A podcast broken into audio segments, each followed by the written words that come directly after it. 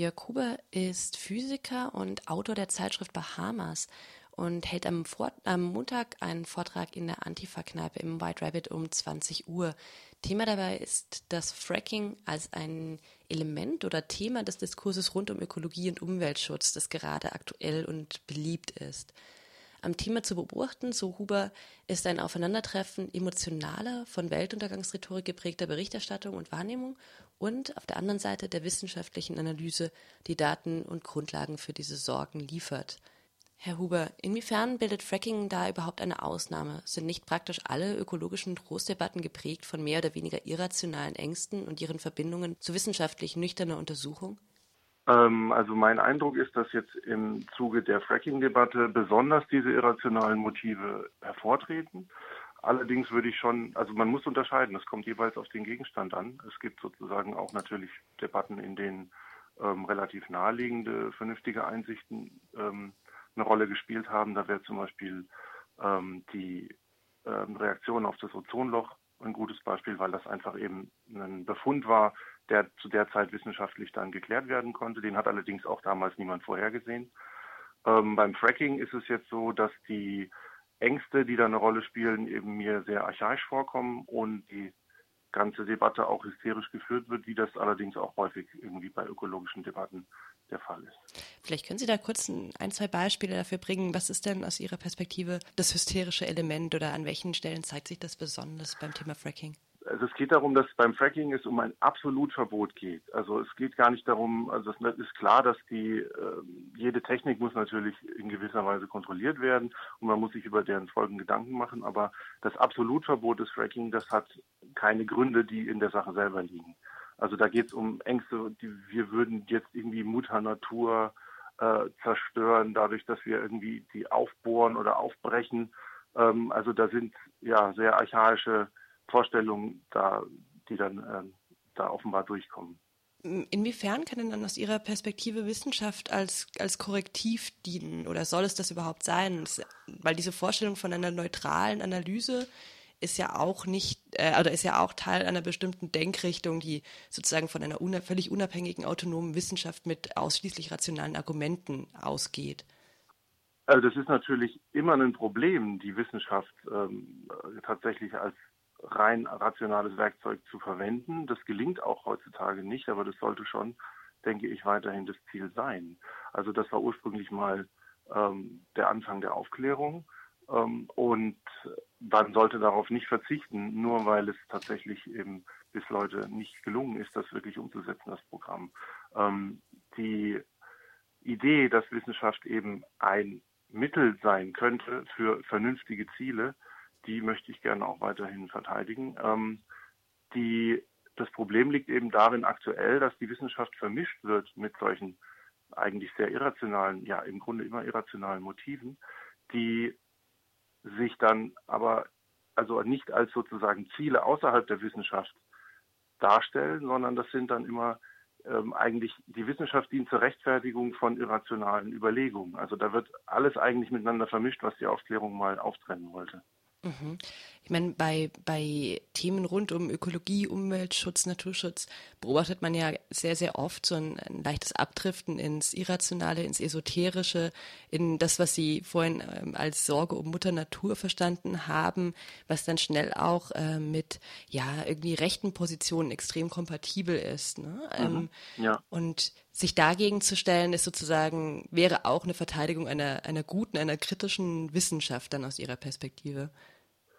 Ja, also gut im Sinne von moralisch würde ich das jetzt gar nicht bezeichnen, aber mhm. einer, einer kritischen Wissenschaft ja. Also es geht nicht darum, sozusagen jetzt die Wissenschaft komplett als Ganze aufzugeben, aber sie halt zu verstehen als ein Werkzeug.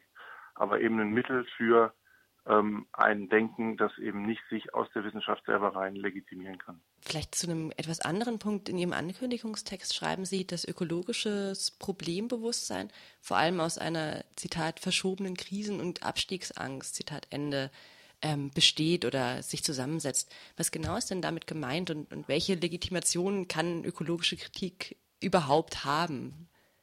Die Legitimation für die ökologische Kritik wäre, wenn sie einfach im Grunde reagiert auf Missstände oder ja, ein Versagen der, der Technik, die eben dadurch halt einfach sichtbar wird, dass man Probleme eben sichtbar, also dass man es halt einfach wirklich analysieren kann.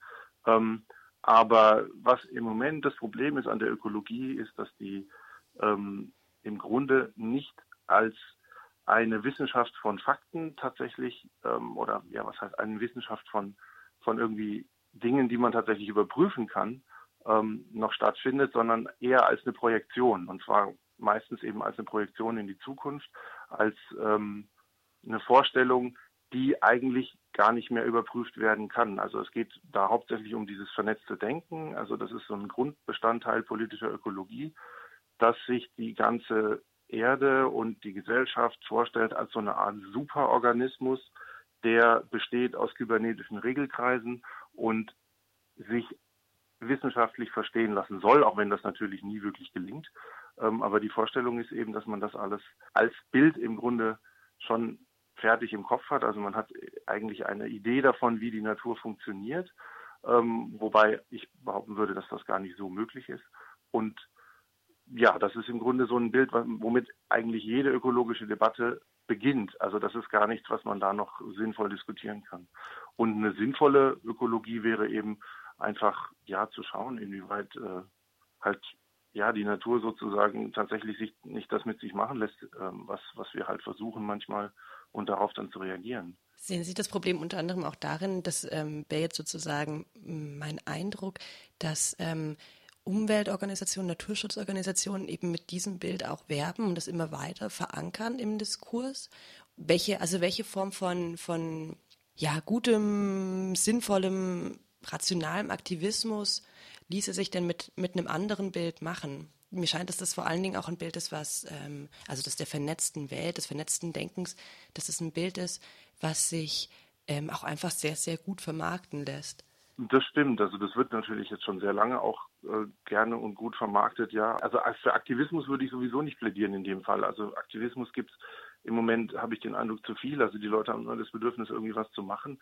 Ähm, ich, mir wäre es eigentlich wichtiger, dass man erstmal anfängt, darüber nachzudenken. Also dann eben könnte man überhaupt erst so weit kommen, sich solche ähm, Vorstellungen, die sich so irgendwie schon eingefahren haben, dass sie gar niemand mehr überhaupt reflektieren kann, wie eben dieses vernetzte Denken und die Kybernetik als das große Modell für irgendwie die Natur, ähm, dass man darüber überhaupt erstmal wieder reden könnte. Das ist interessant, weil das ist, ähm, wir hatten gerade in Freiburg ja den Teil der Alternativa, der Rator gegen den Klimawandel, also äh, sagen genuin mhm. aktivistisches Unternehmen im Grunde genommen, das irgendwie ja. auch auf große, auf große Zustimmung gestoßen ist.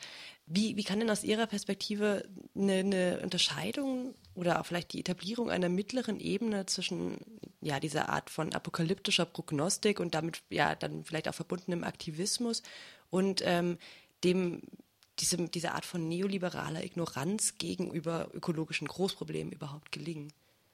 Also erstmal ist es wichtig, sich überhaupt genau über diesen, den Sie ja über diesen Widerspruch klar zu werden, den Sie benannt haben. Also dass es einerseits sowas gibt wie so eine gewisse Ignoranz, wobei ich sagen würde, das ist schon wesentlich weniger geworden. Also das äh, inzwischen ist das im Grunde ein, denke ich, ein fester Bestandteil auch von ähm, technischen Großprojekten. Also mhm. so eine gewisse ähm, ja, Abschätzung der möglichen Folgen, also dass man einfach lernt aus Fehlern, die man früher gemacht hat, also dass heutzutage jetzt einfach noch in, in industriellen Bereichen äh, in, also völlig rücksichtslos äh, einfach Projekte umgesetzt werden, das kann ich mir gar nicht vorstellen. Also ich glaube nicht, dass das noch so läuft. Also ich würde einfach immer versuchen, beide Seiten erstmal zu kritisieren, also zu verstehen, was genau falsch läuft, also was an diesem Aktivismus falsch ist, warum die Frage des Klimawandels im Moment so wichtig ist, ähm, wo es da doch wirklich um äh, immer wieder Themen geht und Fragen, die, die eigentlich erst sich in, weiß ich nicht, ferner Zukunft abspielen sollen, ähm, die, vor denen die Leute irgendwie da Angst haben.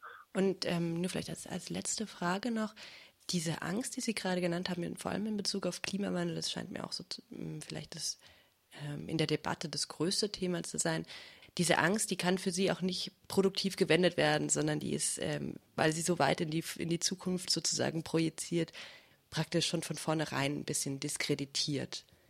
Ja, also die ist insofern diskreditiert, als dass sie eben nicht auf tatsächliche aktuelle Probleme reagiert. das wäre, es gibt ja nicht, es gibt ja im Moment wirklich genügend aktuelle Probleme auf der Welt. Also man muss ja nicht Angst haben vor dem Wetter in 100 Jahren. Also das ist einfach irrational.